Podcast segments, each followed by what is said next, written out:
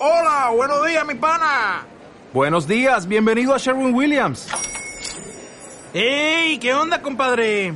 ¿Qué onda? Ya tengo lista la pintura que ordenaste en el ProPlus app. Con más de 6.000 representantes en nuestras tiendas listos para atenderte en tu idioma y beneficios para contratistas que encontrarás en aliadopro.com. En Sherwin Williams somos el aliado del PRO. Diana Verónica y Tony presentan a nuestros invitados de la mañana. Hoy nos acompañan. Bueno, hoy hablaremos sobre migración, deportaciones, esta, esta triste crisis migratoria. realidad que viven un montón de salvadoreños y no solamente salvadoreños, centroamericanos. Eh, hay datos interesantes que ha dado a conocer el Departamento de Estado, o, la, o es más bien la, el Departamento de Seguridad Nacional de, los Estados, de Unidos, los Estados Unidos con respecto a lo que pasa en la frontera sur de, de, la Unión Americana. Y para tal efecto, ¿con quiénes conversamos, Diana Verónica? Bueno, vamos a conversar y lo hacemos utilizando la tecnología vía Zoom con Celia Medrano, quien es activista de derechos humanos. Ya nos vas a actualizar porque me voy enterando de ciertas cosas. Celia, buenos días. Es un gusto estar nuevamente con ustedes, Tony, Diana. Eh, es un gusto compartir panel con Oscar Chacón, un especialista en esta materia. Muy buenos días a los tres. Gracias. Bueno, Gracias. Ya, ya, ya, presentaste tú, Oscar Chacón, director ejecutivo de Alianza Américas. Hola, Oscar, buenos días. Hola, Oscar. Es un, gracias por la invitación, es un placer y igualmente para mí es un gusto acompañarles y estar en compañía de Celia, a quien aprecio mucho que normalmente Oscar está en la zona de Washington, entiendo yo, Maryland, uh -huh. pero ahora anda en Las Vegas, ahí. En, eh, eh, eh, ¿con, qué, ¿Con qué motivo? ¿Con qué motivo ¿En, qué mood, ¿En qué mood andás, Oscar? Bueno, fíjate que hay una conferencia anual eh, conocida como la Conferencia Nacional para la Integración de Inmigrantes, que es prácticamente una conferencia que promueve mucho la importancia de la hospitalidad, de integrar positivamente a poblaciones extranjeras en Estados Unidos. Y pues estoy vinculado con el grupo organizador y entonces por eso ando por acá. No mm. es que ande jugando Ajá. a las maquinitas. No, es, es, la sede, ¿verdad? Atención integral a los migrantes. Eh, pues sí. sí, ¿verdad? Para, para eso también hay que trabajar. Eh, claro. Celia, Celia, actualizame porque la última vez que conversamos era, eras miembro todavía de Cristosal, pero me dice Tony que ya no estás con Cristosal. Sí, efectivamente, tengo más de un año de, de, de no ser parte del equipo de Cristosal, uh, pero sí dando seguimiento a temáticas de violencia, de seguridad, de derechos humanos y el tema de migraciones desde hace mucho dando seguimiento también a, a ese tema en sus múltiples aristas. Muy bien. Muy bien. Eh, Celia, si quiere comenzamos con estos datos. Cuando yo eh, conversé con ustedes eh, para pactar esta entrevista, hablaba de unos datos interesantes que dio a conocer el Departamento de Seguridad Nacional de los Estados Unidos. Eh, porque siempre, siempre se habla que de El Salvador salen aproximadamente 300 salvadoreños al día. Y el departamento hubo, es... hubo un momento que dijeron de 500, ¿te recuerdas? Sí, Ajá, sí, sí. Hubo un momento que decían que eran 500 personas diarias las y que se iban. y en base a estos datos de gente detenida en la frontera, salvadoreños, ¿verdad? Eh, aparece un dato que andaba por los 260 y tantas personas al día detenidas en la frontera, lo que indicaría pues una salida eh, del país casi igual entre octubre 2020 y el 30 de septiembre, de la, o sea, la semana pasada, habrían salido de El Salvador, según estos datos, 95 mil salvadoreños que fueron detenidos. ¿Podrían, por favor, ampliarnos este dato como para entender cuál es la realidad de la gente que está saliendo o de, de nuestro país y que está siendo detenida allá en la frontera sur? En primer lugar, eh, para quienes nos escuchan, es muy importante eh, sentar tres elementos que, que se aprenden cuando se trata de dar seguimiento a esta temática. Uno de ellos somos ah, una sociedad, somos sociedades migrantes de larga data de migración con diferentes olas, las llamaré de esa manera, a partir de crisis económicas agroexportadoras, por ejemplo, en los años 60, la crisis del café y el algodón, que generó una ola de migración muy fuerte eh, en Washington DC, Maryland y Virginia, por ejemplo, llegó una ola muy fuerte de Intipucá, de Chirilagua, en esos años. Posteriormente, una segunda ola, la llamaremos así, fue el conflicto armado, gente huyendo de la violencia eh, política en el país. Se, ahí llegó a mucha población salvadoreña hacia Los Ángeles, por ejemplo, Nueva York, Long Island, a una tercera ola, la llamaremos así, que generó incluso un segundo TPS para los salvadoreños en Estados Unidos, que fueron dos ah, terremotos en 2001 y uh, Luego vino una migración mucho más a cuentagotas, siempre en la lógica multicausal del fenómeno, que se combinaba entre violencia generalizada en nuestro país, es decir, violencia generada desde actores no estatales, pero sin la capacidad de los actores estatales de garantizar seguridad a, las personas en el país, en sus territorios, eh, combinada con el tema de la situación económica. Ahora probablemente estaríamos frente a una quinta ola eh, generada por eh, inestabilidad política en nuestros países y en El Salvador a partir ya de violencia estatal generada desde el mismo Estado. Hay nombres de personas que ya hablan de que han tenido que salir del país, ah, están fuera del país por eh, razones de persecución, acoso político. En ese marco, siempre hemos tenido fuertes ah, niveles de migración de salvadoreños principalmente hacia los Estados Unidos a través de México y Guatemala, aunque nos vamos a otras partes también. En Italia hay una fuerte comunidad eh, salvadoreña, por poner un ejemplo. Ahora, en este punto, es difícil, al menos yo no me atrevería a decir cuántos salvadoreños salen, cruzan frontera de El Salvador todos los días. Esas son estimaciones que se toman a partir de cálculos matemáticos, eh, además de que muchos salvadoreños no salen con su pasaporte, con su DUI hacia Guatemala, por ejemplo, sino que desde el principio, desde el inicio del tránsito irregular migratorio, eh, se mueven en, por puntos ciegos en frontera con Guatemala. No obstante, sí podemos hablar y es ahí donde hay que generar las, la, empezar a distinguir los datos. Eh, una cosa es salvadoreños y salvadoreñas detenidas en frontera sur eh, de Estados Unidos con México, otro es el número de salvadoreños deportados desde México, desde Estados Unidos para El Salvador y, también deportados de otros países. Son datos diferentes. Eh, usted no puede decir ha subido o bajado el flujo migratorio de salvadoreños hacia los Estados Unidos sobre la base únicamente de el aumento de salvadoreños detenidos en la frontera sur, ni tampoco puede asegurar eh, que ha aumentado o disminuido la migración eh, de salvadoreños a partir del número de salvadoreños deportados o repatriados, como México prefiere decirle, a, de México y de Estados Unidos hacia El Salvador nuevamente. Haciendo esa aclaración de manera muy rápida, lo que tenemos es que en julio y en ah, agosto de este año el número de salvadoreños detenidos en frontera sur, según datos de autoridades migratorias estadounidenses,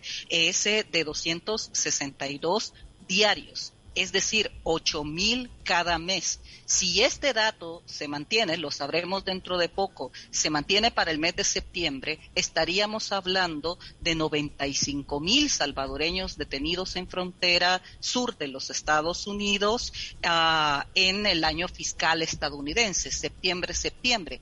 Este sería el dato más alto registrado de salvadoreños detenidos en frontera sur en el siglo. Eh, en el siglo. Y tendríamos también que aclarar de que hemos superado ya con los datos hasta el mes de agosto de que hemos superado el número de salvadoreños detenidos en frontera sur ah, que alcanzamos en todo el año fiscal estadounidense en el 2019. Hay mucho que hablar sobre esto eh, cuando tengamos más tiempo. Diana y Tony, en otra intervención hablaría del número de deportados que se ha reducido, que se redujo a mediados de año, que es por eso que de manera jactanciosa eh, funcionarios públicos salvadoreños planteaban de que se había reducido la migración ah, de salvadoreños hacia Estados Unidos, la aún así también señalaban que gracias al éxito del plan control territorial, pero si ocupáramos esa lógica,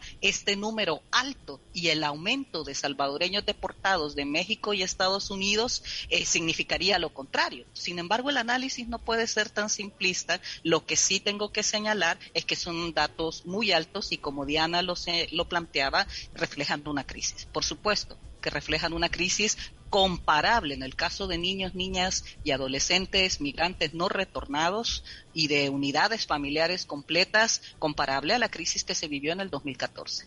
Ok. Eh, ¿Cuál es tu apreciación, Oscar?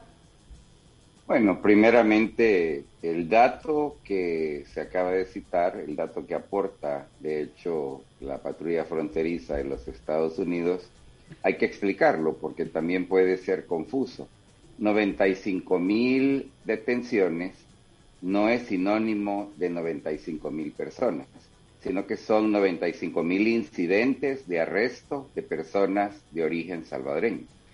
Eso quiere decir que una misma persona pudo haber sido arrestada varias veces por la frontera en el mismo mes. Mm. Entonces, ese es un, un, dato importante que hay que clarificar porque se, se supone, se da por sentado, que el número de, personas aprendidas, arrestadas, detenidas y prontamente deportadas son personas individuales cada una y no ese es el caso. Entonces, y esto es cierto no solo para el caso de los salvadoreños, sino de todas las personas que son detenidas por la patrulla fronteriza.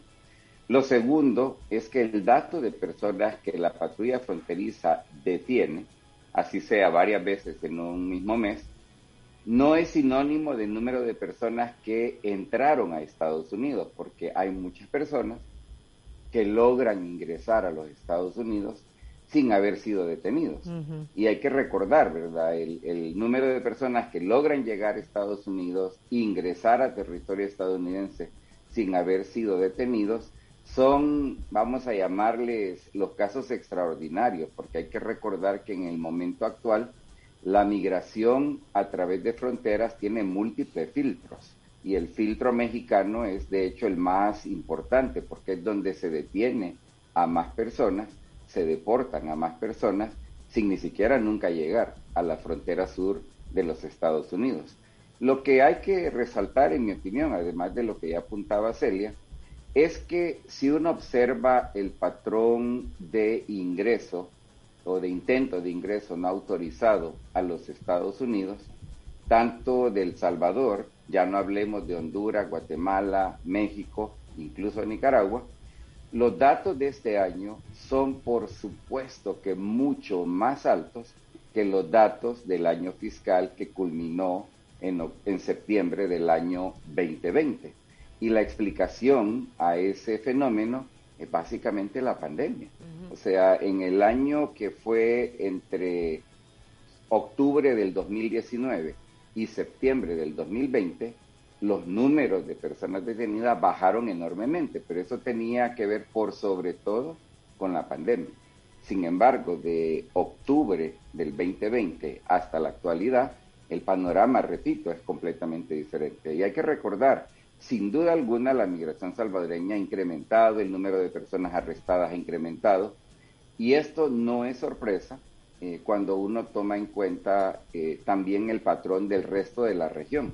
Eh, hay que recordar que en el caso de hondureños y guatemaltecos, el número de personas que fueron arrestadas por la frontera y por la patrulla fronteriza de Estados Unidos es significativamente más alto que en el caso de salvadoreños.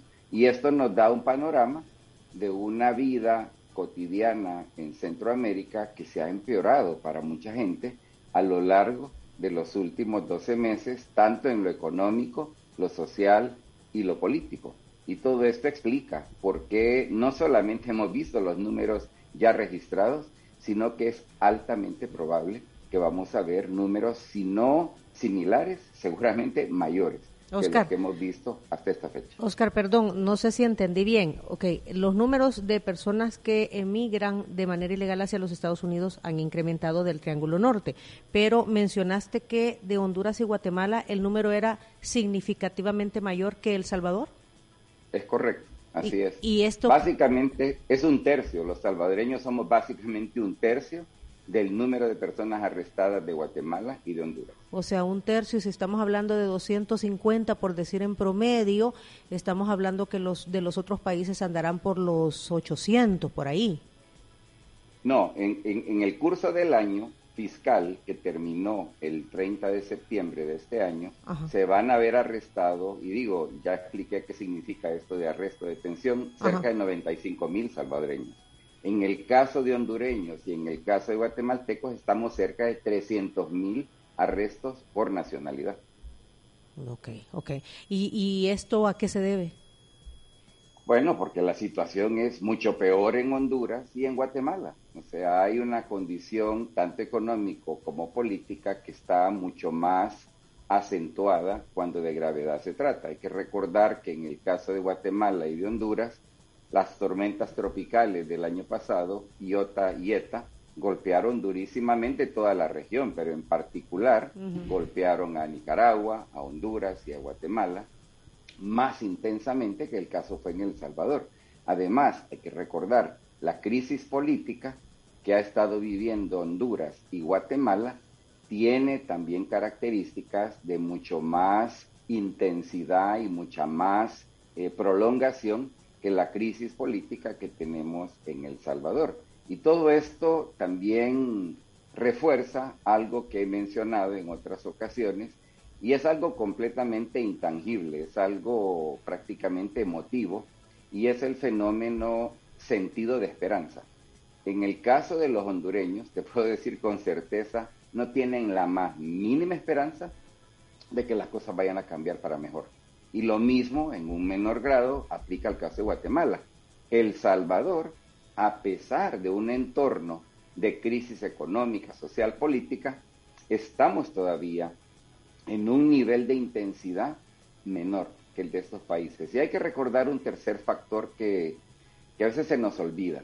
El Salvador, por su historia particular migratoria, tiene un flujo migratorio robusto de personas que salen diariamente, pero con visa del Salvador, cosa que no es igualmente cierta en el caso de guatemaltecos y en el caso de hondureños. Ok, sí, el hecho que salgan con visa los pone ya en otra estadística, porque es persona que va legal, migra legalmente, por así decirlo, pero, se queda allá. Pero se queda. Correcto, así es, pero no enfrenta el problema de la detención en la frontera sur, porque vuela directamente a Estados Unidos. Y hay que recordar, a lo largo de la historia, el acumulado total de población que reside en Estados Unidos sin autorización migratoria reporta un patrón clarísimo y es que la mayoría de esas personas no cruzaron la frontera sin autorización, llegaron con una visa de estudiante, de turista, de lo que sea, y simplemente se quedaron. Y esa es una realidad no solo para el caso de centroamericanos, sino que es una realidad general de la población que vive sin papeles en Estados mm. Unidos. Eh, Celia Oscar, eh, eh, pues dice que, que el elemento esperanza, pues ya lo perdieron los hondureños y los guatemaltecos y que los salvadoreños, pese a la, al flujo migratorio histórico, aún mantienen cierta esperanza en que las cosas podrían mejorar a nivel local. Yo creo que, que ese planteamiento funcionó o se aplicaría de, de una manera más concreta en el primer año de gobierno eh, de la actual gestión gubernamental. Sí, yo percibí incluso en expectativas de salvadoreños en Estados Unidos una eh, ilusión con respecto a que el lenguaje y la publicidad de marcar un cambio drástico podría funcionar. sin embargo, se vino la pandemia.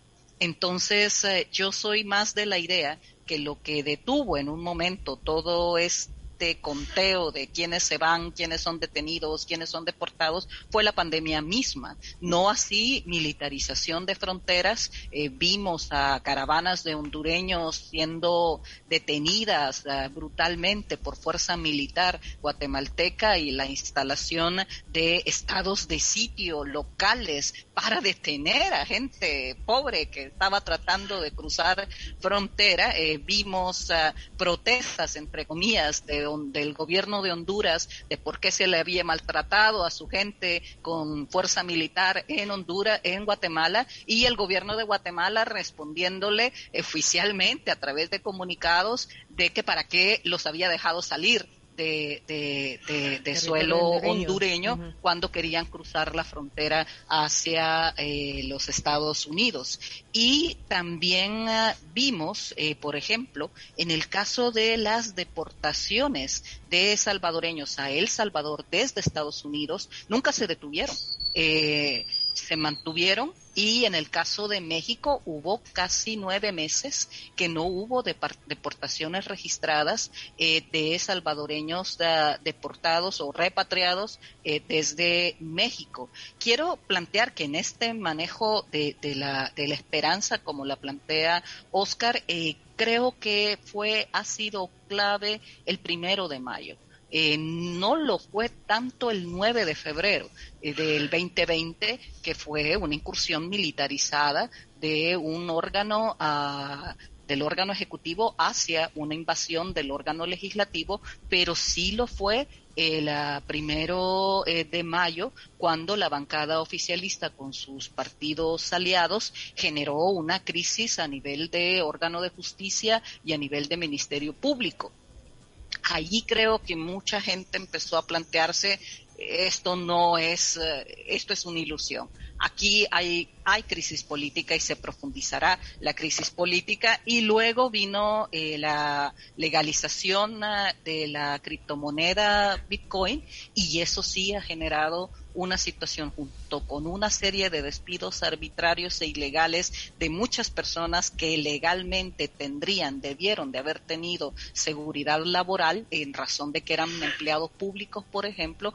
y eso se ha roto. ¿Dónde va a trabajar esa cantidad de gente? Estoy hablando de miles de personas despedidas, no van a encontrar nichos aquí eh, eh, laborales, eh, van a empezar a plantearse la, la migración de manera seria, además del aumento de índices de violencia, no me refiero solo a homicidios, aunque sí han aumentado en los últimos meses los registros de homicidios en el país, los que son registrados, porque la cifra negra en este marco es mucho más alta, pero sí también el número de extorsiones, que es realmente un indicador si hay control territorial o no de grupos de criminalidad organizada. Son las extorsiones las que nos pueden decir quién controla un territorio y quién no. Y sobre esa base, ahí sí me gusta gustaría eh, plantear de que yo sí veo de que ya eh, la crisis institucional salvadoreña generada desde los grupos de poder que controlan el órgano ejecutivo ah, ya está cobrando factura en la decisión de salvadoreños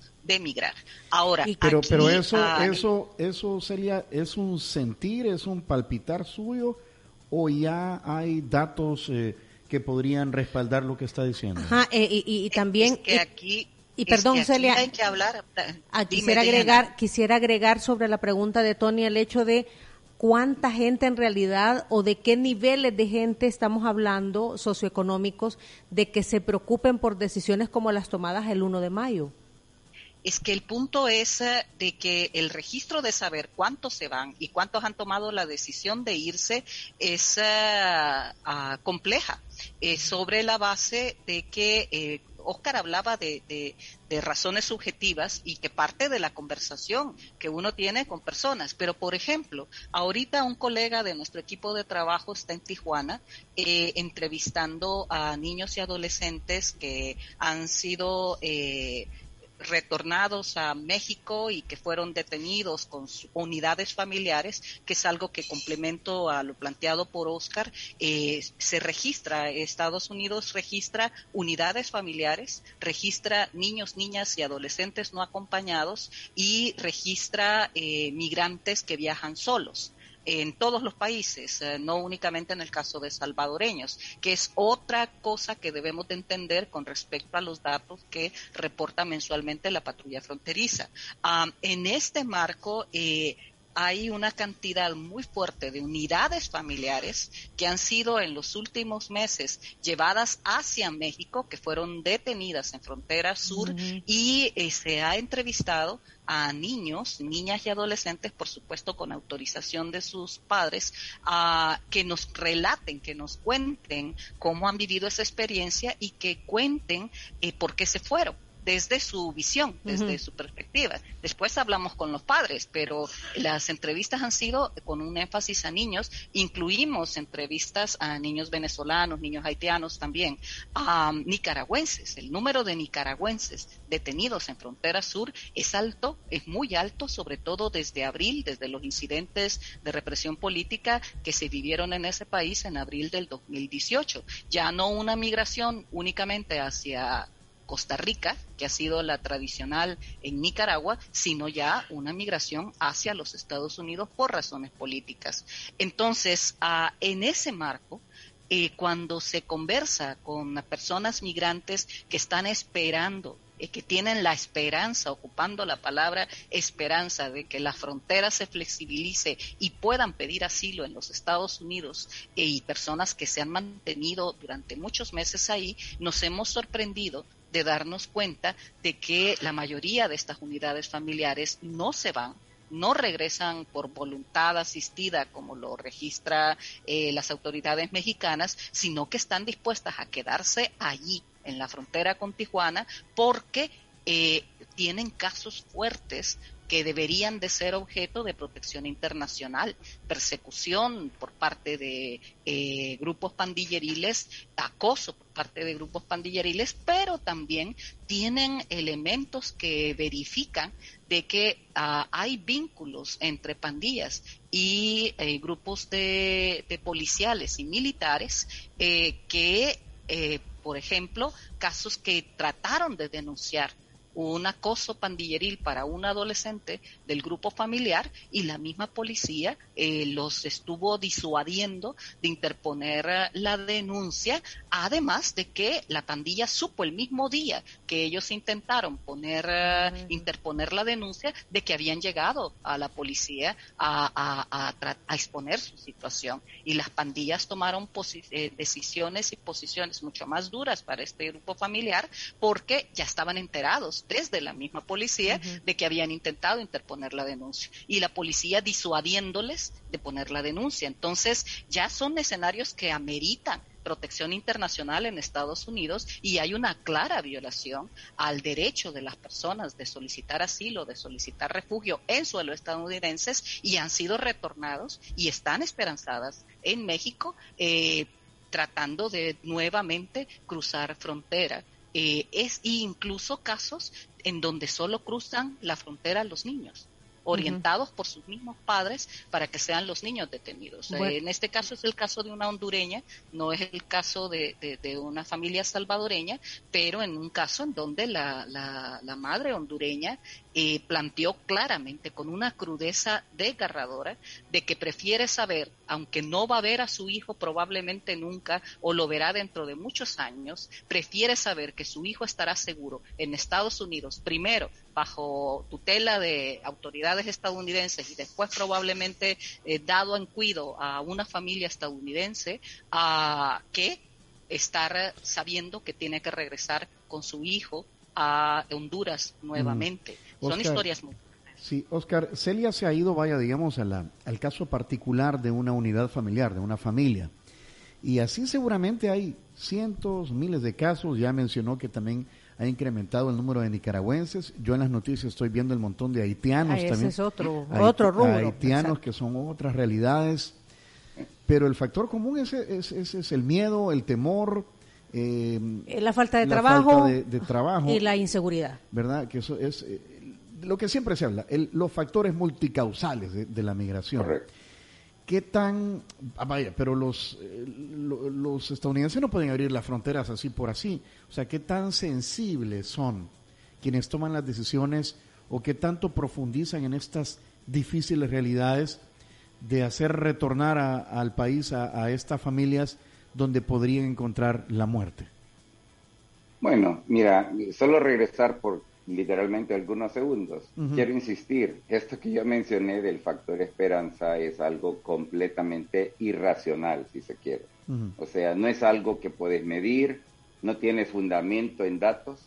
Eh, de hecho, si nosotros midiéramos en base a seguridad económica, seguridad personal de la familia salvadoreña, francamente te digo, el número de personas que deberían de estar saliendo del país sería mucho más alto del número de personas que actualmente salen. Entonces yo creo que eso es importante como dejarlo súper establecido. Estoy muy de acuerdo con, con Celia de que ha habido un incremento no solo de personas jóvenes solas, mujeres y hombres, sino también grupos familiares que han salido, eso uno lo puede revisar en los datos de la patrulla fronteriza y son contundentes, o sea, hay un, un incremento notable. Lo que yo nada más insistiría es que si nuestra situación fuera una similar a la que tenemos en Honduras y en Guatemala, les insisto, el número de personas saliendo sería mucho mayor del número que hasta ahora hemos visto. Yo me temo, para ser franco, que vamos en ese camino, de ver un incremento notable en el número de personas salvadoreñas que no salen diariamente del país con visa, sino de que tratan de salir del país y llegar a Estados Unidos de la única forma que pueden, que es la forma no autorizada. Y esto me lleva a tu pregunta, Tony. Mira, el problema es que el gobierno estadounidense actual, la administración Biden-Harris, es una, es una, una administración extremadamente contradictoria. Si tú escuchas el discurso de muchos de los más altos funcionarios, incluyendo el secretario de Seguridad Doméstica, Alejandro Mayorkas, uno deduciría que el hombre entiende, ¿verdad?, la realidad por la cual salen de países como los nuestros, de un país como Haití, personas que intentan ingresar a Estados Unidos. El problema es que desde la misma Casa Blanca hasta la Secretaría de Seguridad Doméstica, ya no hablemos de la patrulla fronteriza, están convencidos que la llegada de estas personas significa algo absolutamente malo para los Estados Unidos y que por lo tanto hay que detenerlos, hay que contener esos flujos a como de lugar y en la práctica pasan por alto las consideraciones que conocen de primera mano sobre la inseguridad que encontrarían personas siendo deportadas, pero lo hacen. Y esto, repito, es a lo que me refiero cuando digo que es una conducta completamente contradictoria, porque a mí me han preguntado muchas veces, o sea que estamos en lo mismo que estaba, estábamos con Trump. Yo les digo, no exactamente, porque Trump ni tenía el discurso de, de entender la problemática, ni tenía la práctica. Este gobierno tiene un discurso diferente, pero la práctica sigue siendo la misma. Y yo creo que la respuesta también a la pregunta que tú hacías, Tony, sobre si Estados Unidos puede abrir su frontera, mira, nosotros argumentamos de que la vasta mayoría de personas que han llegado a Estados Unidos a lo largo de su historia, pero en particular las últimas cuatro décadas, le reportan un balance altamente positivo a los Estados Unidos. Por lo tanto, lo que debería de estar haciendo Estados Unidos, en mi opinión, son dos cosas. Uno, tener una política genuina de respaldo humanitario a personas que están intentando encontrar seguridad, encontrar una vida más segura en los Estados Unidos de América. Y los números no son para espantarse, estamos hablando de un país de 320 millones de personas, estamos hablando del país más rico del planeta y estamos hablando de un país que va a necesitar más extranjeros, no menos, en el futuro. Por lo tanto, las condiciones son propias para que Estados Unidos hiciera una mucha mejor labor, una labor mucho más decente, mucho más consistente con los discursos que dan, y por el otro lado, trabajar de manera mucho más ardua para que los factores que originan el que la gente se vea desesperada al grado de quererse ir de su país realmente cambien. Pero eso no va a pasar de la noche a la mañana. Y lo que te puedo también decir es que el desempeño en este último campo es bastante decepcionante. Es decir, Estados Unidos no está haciendo todo lo que pudiera hacer para que las maneras en que hasta ahora se vienen tomando decisiones en países como Honduras, Guatemala, El Salvador y otros, realmente cambien. Y no nos vamos a hacer bolas. Estados Unidos tiene una enorme capacidad de influir en nuestros países, pero no la han ocupado a plenitud. Esa, esa influencia, Oscar, yo me recuerdo que al inicio del mandato del presidente Biden se hizo este anuncio de los 4 mil millones de dólares para eh, los países del Triángulo Norte para frenar las causas de la migración. De hecho, la vicepresidenta Kamala Harris está, eh, fue delegada para este tema, hizo una visita a Guatemala, si no mal recuerdo. ¿Qué pasó? Bueno, mira, se ha quedado todo en promesas y para mí la insistencia ciega, la insistencia obsesiva comparar los flujos migratorios le da una excelente capacidad de gestión a los mismos gobiernos corruptos, antidemocráticos, narcotraficantes que tenemos tristemente en nuestros países en Centroamérica, de decirle a Estados Unidos, mire, yo voy a hacer todo lo que pueda para pararle los flujos que sabemos que es lo que más les enoja a ustedes, pero usted no me critique en la manera como yo voy a gobernar, ¿verdad? No me ande sacando más nombres en listas, no me ande diciendo lo que tengo que hacer, lo, lo voy a hacer como yo quiera, pero tenga la certeza que le voy a ayudar a parar los flujos. Y pareciera como que el truco funciona. Y para serte franco, le ha funcionado a México por casi 10 años de manera muy excelente y creo que los países, los gobiernos centroamericanos le están copiando perfectamente a México el libreto. Si esa es la lógica, Oscar, tu teoría, yo no sé si la comparte Celia, tú dijiste, Oscar, que Estados Unidos puede hacer más, que sabe que puede hacer más para presionar a estos gobiernos eh, del Triángulo Norte, pero no lo hace. ¿Qué debería entonces hacer a tu juicio, Oscar? Y, también la misma pregunta para Celia, si es que coincide con Oscar. Bueno, la primero te digo rapidito, el elemento más poderoso que Estados Unidos tiene es la relación económica que hay entre El Salvador en concreto, pero la región centroamericana y los Estados Unidos. El principal importador y exportador de un país como El Salvador sigue siendo Estados Unidos. Recordemos que el tema remesas es un tema extremadamente crucial para el bienestar de la economía salvadoreña. Yo no soy de ninguna manera alguien que apoya el poner trabas en el envío de remesas, pero lo que, lo que sí señalo es que esa es una oportunidad muy importante para Estados Unidos buscar también formas novedosas de poner presión cuando vemos que gobiernos en nuestros países están o en la misma práctica de corrupción endémica de la que sufrimos, o en la misma práctica de estar cada vez más alineados con organizaciones criminales internacionales, o estamos también moviéndonos en una dirección opuesta a la de construcción de democracias representativas, democracias que realmente sepan jugar el juego de los balances entre los poderes que requiere de autonomía, que para serte honesto, ni El Salvador, ni Honduras, ni Guatemala cumplen, ¿verdad? Con nada de estas cosas. Y en mi opinión, insisto, hay muchas otras cosas más que Estados Unidos debería de estar explorando hacer en aras de poder influir en pro de que las cosas en nuestros países mejoren. Yo lo que sigo convencido, eh, y se lo digo con franqueza, yo creo que la mayoría de las personas de un país como El Salvador no quisieran tener que irse, quisieran poder quedarse, pero quedarse en un país que les dé garantías en múltiples sentidos. Y hoy por hoy yo concuerdo con Celia, o sea, esas garantías las estamos perdiendo de manera acelerada, especialmente en el plano de, de la seguridad económica, la seguridad política y la seguridad social, que lamentablemente está muy distante de ser óptima. Celia. Celia. Yo, antes de, responder a, ustedes, quisiera dar unos datos muy rápidos, Diana eh, y Tony, a mí me llama la atención, por ejemplo, los registros de expulsados, dice la Dirección General de Migratoria del Instituto Migratorio de, México, pero el, número de personas que han sido retornadas, deportadas a sus países, eh, coincidiendo con, con Oscar, ya no en el escenario de la frontera sur estadounidense, sino en el escenario de territorio mexicano. Por ejemplo, de enero a agosto del 2021 han sido uh, deportados desde México 35 mil uh, hondureños.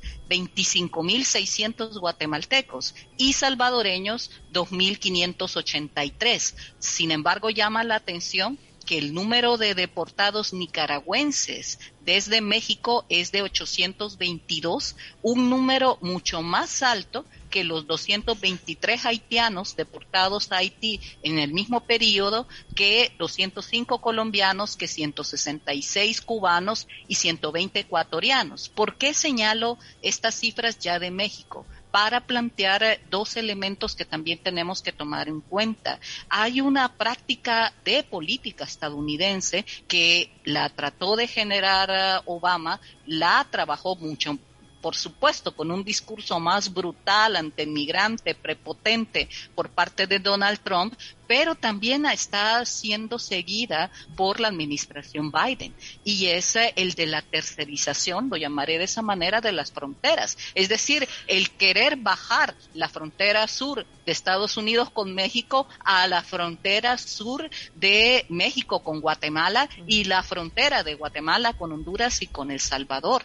Y eso ocupando fuerza militar. Es vergonzoso que efectivos militares que han sido entrenados para enfrentar una guerra estén eh, siendo utilizados para atacar y contener con fuerza militar a migrantes que están movidos por la desesperanza, por la desesperación y que simplemente están buscando un nivel de vida de dignidad y de seguridad que les negada en sus propias naciones. La desesperanza es un factor fundamental en lo que puede mover realmente a las personas a enfrentar riesgos en el camino, incluso el de ser atacado por un elemento militar, por la Guardia Nacional Mexicana y la esperanza de que algo puede cambiar.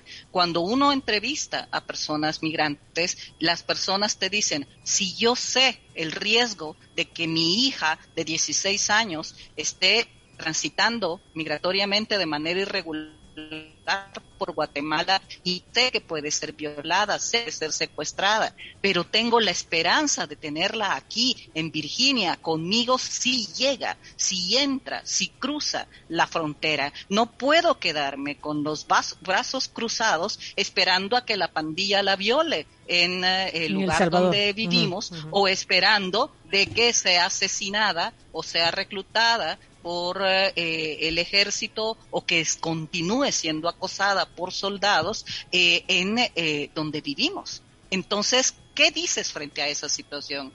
No es un problema de que las personas no sepan cuál es el riesgo. Algunas sí no lo saben, pero es la minoría. La mayoría sabe y conoce los riesgos, pero la mueve la esperanza entre no hacer nada ante el riesgo de quedarse a hacer algo con la esperanza de llegar a un país. Hay un componente también muy importante que no hemos mencionado con Oscar y es de que en el caso de la migración salvadoreña, las redes eh, transnacionales, comunitarias, familiares son mucho más fuertes. Estamos hablando de casi dos millones de salvadoreños en los Estados Unidos, el 60% aproximadamente, corrígeme Oscar, eh, residente de manera irregular, sin papeles en los Estados Unidos. el otro porcentaje ya al menos tiene TPS, eh, ciudadanía, residencia y alguna otra figura, pero en ese marco eh, no medimos, y es difícil medir, cuántos sí logran cruzar la frontera y cuántos llegan por otras vías eh, eh, y cruzan y llegan a los Estados Unidos. Tenemos registros de quienes fueron detenidos, de quienes fueron, ah, han sido deportados y repatriados, pero no los que logran llegar. Entonces, eh, y las redes ampliamente sólidas, transnacionales, familiares y comunitarias permiten eso y eso no lo tienen los hondureños, no lo tienen los guatemaltecos y mucho menos lo tienen los haitianos, por ejemplo. Entonces, eso es un factor que hay que tomar en cuenta. Termino con plantear a las preguntas de ustedes de que hay otro factor que es importante analizar y es la politización del tema de, migración y de movilidad humana. En Estados Unidos este es un tema altamente politizado y es otra manera de explicarse por qué la fórmula Biden-Harris Ah, no puede avanzar mucho más de lo que haya prometido o lo que haya asegurado. Hay un número significativo de voto latino en ah, eh, los Estados Unidos, pero no necesariamente todo ese voto es un voto promigrante. Y en ese marco hay una explotación de la temática por parte de contra de contrarios políticamente a la fórmula Biden-Harris y dentro del mismo Partido Demócrata en donde el tema migratorio debe de tocarse con pinzas y debe de darse el imaginario uh, de dureza al mensaje de no venga porque el mensaje es clarísimo por parte de Biden-Harris, no vengan si piensan venir, no vengan, serán detenidos, serán deportados y por eso puedes explicarte eh, la brutalidad con la que fue eh, manejado el tema de los haitianos en Houston, en, en, en, en la zona fronteriza eh, eh, de Texas. Entonces, en ese marco ah, hay que analizar también de que se explota el tema migratorio y se pretende vender la imagen de que Biden es débil frente a una invasión de migrantes, eh, que entre ellos criminales que vienen a invadir este, con su terrorismo, con su hambre, con su miseria a la sociedad estadounidense. Nada más fácil de refutar que eso en los datos que estaba planteando Oscar de personas que entran con visa y se quedan en Estados Unidos ya vencida su visa, no son los centroamericanos la mayoría de los que hacen eso, son australianos, son canadienses los que se quedan de esa manera en términos numéricos, en términos cuantitativos, eh, ya sin visa, con su visa vencida en los Estados Unidos. Hay muchas maneras de desmitificar eh, el manejo político de que los migrantes solo traen daños y hay que impedir la, la, migración de los salvadoreños, hondureños, guatemaltecos, nicaragüenses y otras nacionalidades en Estados Unidos. Sin embargo, el manejo político de esto orilla creo yo, a la misma gestión de, de, Biden en más de una ocasión, de tal manera que ni siquiera ha podido levantar eh, la, el artículo 42 eh, el Estatuto 42, que es el que le permite, y fue heredado en la gestión de Donald Trump, deportar familias enteras bajo el argumento de que hay riesgo de contagio de COVID que traen estas personas y que pueden contagiar a los Estados Unidos, a estadounidenses y a ciudadanos eh, y habitantes en Estados Unidos. También algo muy refutable. Entonces, eh, lo que sí hay además de incumplimiento de promesas, como lo ha planteado Oscar, eh, un manejo en donde yo quiero subrayar esto y lo he dicho en otras ocasiones, eh, no podemos estar esperanzados a que Estados Unidos salve la situación de Honduras, de Guatemala, de El Salvador. Estados Unidos es un Estado, es una potencia y vela por sus propios intereses.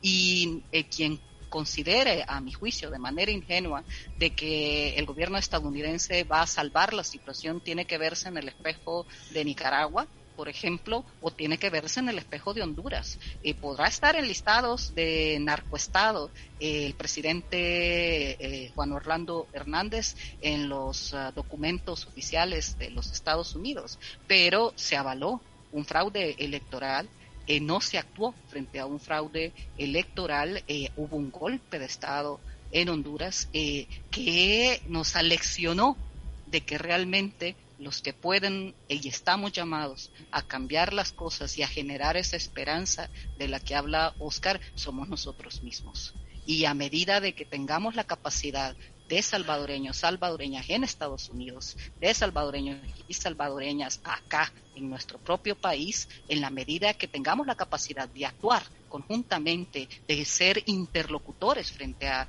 gobiernos que son de claro corte autoritario y de generar las condiciones de poder ser contrapesos reales a ese avance autoritario, en esa medida podremos revertir lo que está pasando en nuestros países.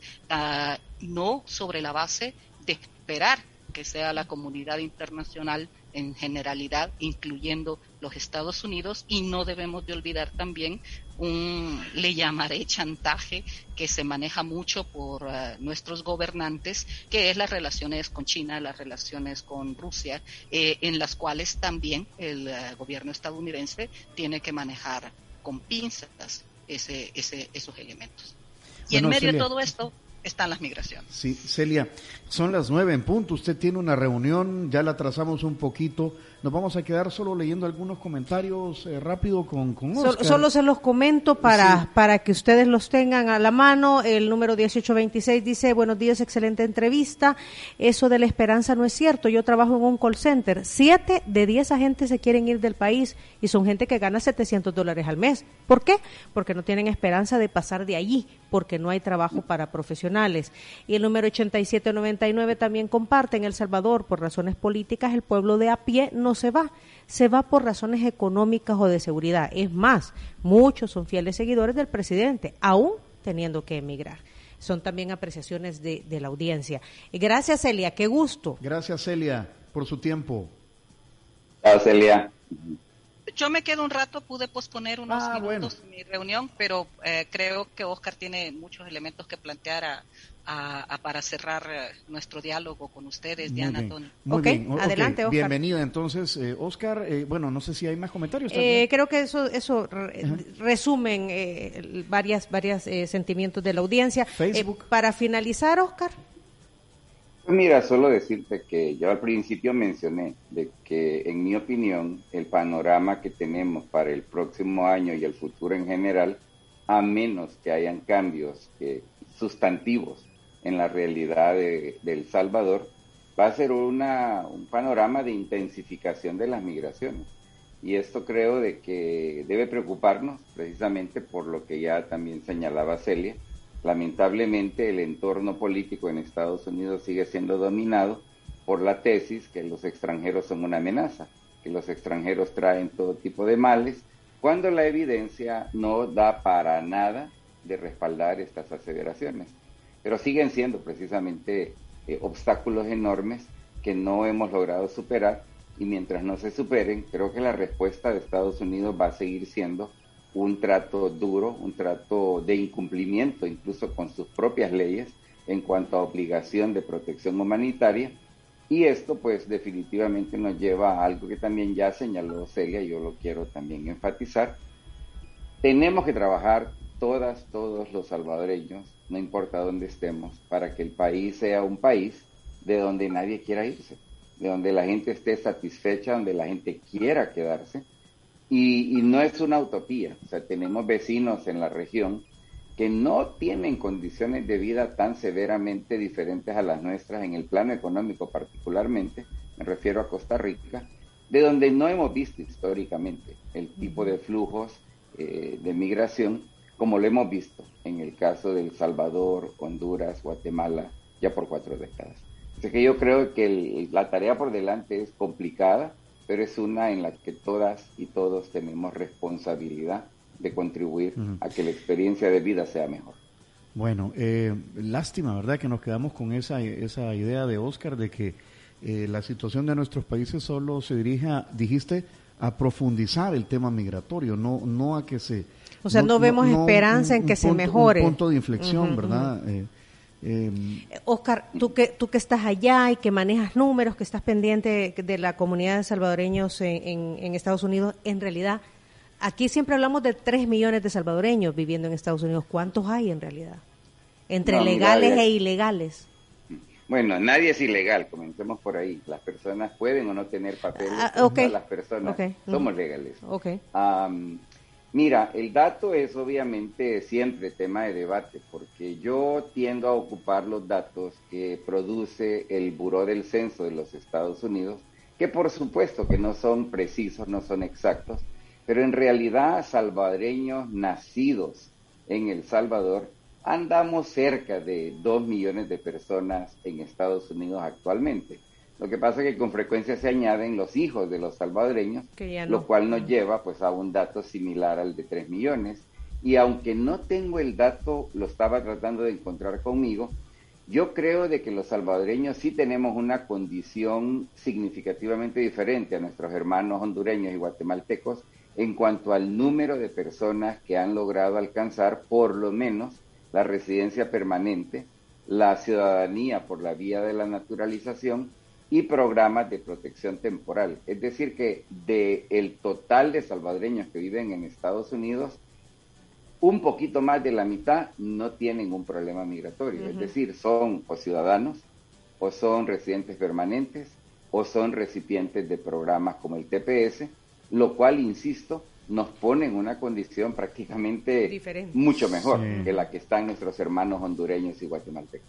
bueno, cerramos. Yo quiero, yo quiero cerrar agradeciendo a Celia eh, por su tiempo, de verdad, a Oscar también son aportes importantísimos. Nos actualizamos en este tema con aquella frase de la canción de los Tigres del Norte, Diana Verónica, que dice, quiero recordarle al gringo, yo no crucé la frontera, la frontera me cruzó.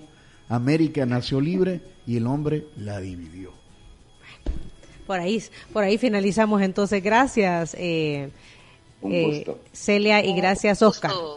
Un gusto, este es un espacio muy, muy apreciado. Ustedes dos son muy, muy apreciados. Gracias. Muchas gracias por darnos el privilegio de estar con ustedes y hablar con la audiencia.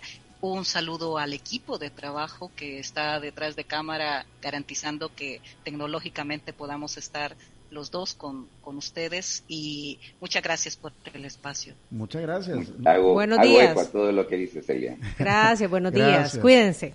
Qué bonito, qué, qué bonito. Bueno, vamos a saludar también antes, lástima, no podemos compartir aquí los obsequios, Aquí les debemos eh, el café de Aviva Café, las libras de Aviva Café, el desayuno de San Martín, los productos de Robertoni. Así es. Bueno, bueno, hablemos de Aviva Café, que, que estará sintiendo el olor hasta allá, Oscar, ¿verdad? Eh, el olor del café salvadoreño, 100% salvadoreño, el café de Aviva Café, que es el café oficial de Diana Verónica y Tony, viene desde el occidente del país y es un café de estricta altura. Además, nuestros amigos de Robertoni también están con nosotros. El olor de la comida no miente, por eso sabemos que cuando algo huele bien, huele a Robertoni. Quiero que destaquemos esto, mira, Solo Robertoni tiene el sabor y la tradición de la comida preparada en casa para que tus platillos despierten el apetito de todos. Robertoni, consomés, pastas y chaumín, ahora con nuevos empaques. Y mira, ¿eh? Le vamos a guardar, mira, le vamos a guardar a Oscar y a Celia su bolsa de Robertoni en donde viene pasta para lasaña, eh, pasta de espagueti, hay caracolitos y también el consomé de pollo concentrado para que puedan aderezar eh, sus comidas cuando hagan toda esta pasta. Y decías, Tony, bueno, también Robertoni está en las bases de los micrófonos de Diana Verónica y Tony. Sí, que a partir de este mes de octubre, Robertoni está aquí, mira, con esta se ven muy bonitos, eh, ¿verdad? Es parte de nuestra escenografía. Escenografía. Parte de los equipos acá en Diana Verónica y Tony. Rojo y blanco, ¿verdad? Pero dice Robertoni. No vayan a pensar otra cosa. Verdecito. Ajá, y tiene un verdecito ahí también. Es de Robertoni. Y gracias a San Martín, Tony, que ya nos envió el desayuno. Recuerde que eh, San Martín ya tiene el pumpkin pie, el pastel de calabaza, el pie de calabaza, para eh, que celebren el mes de octubre en todas sus sucursales. Eh, también usted puede pedir el servicio a domicilio de San Martín o utilizar los servicios de línea rosa. Sí. Eh, Línea Rosa las contacta al 2207-2132 o al 6200-4491. Servicio de transporte integral y exclusivo para mujeres, conducido por mujeres, para que las mujeres se sientan más seguras. Eh, gracias, vamos a una pausa, ya volvemos. O'Reilly Auto Parts puede ayudarte a encontrar un taller mecánico cerca de ti. Para más información, llama a tu tienda O'Reilly Auto Parts o visita oreillyauto.com.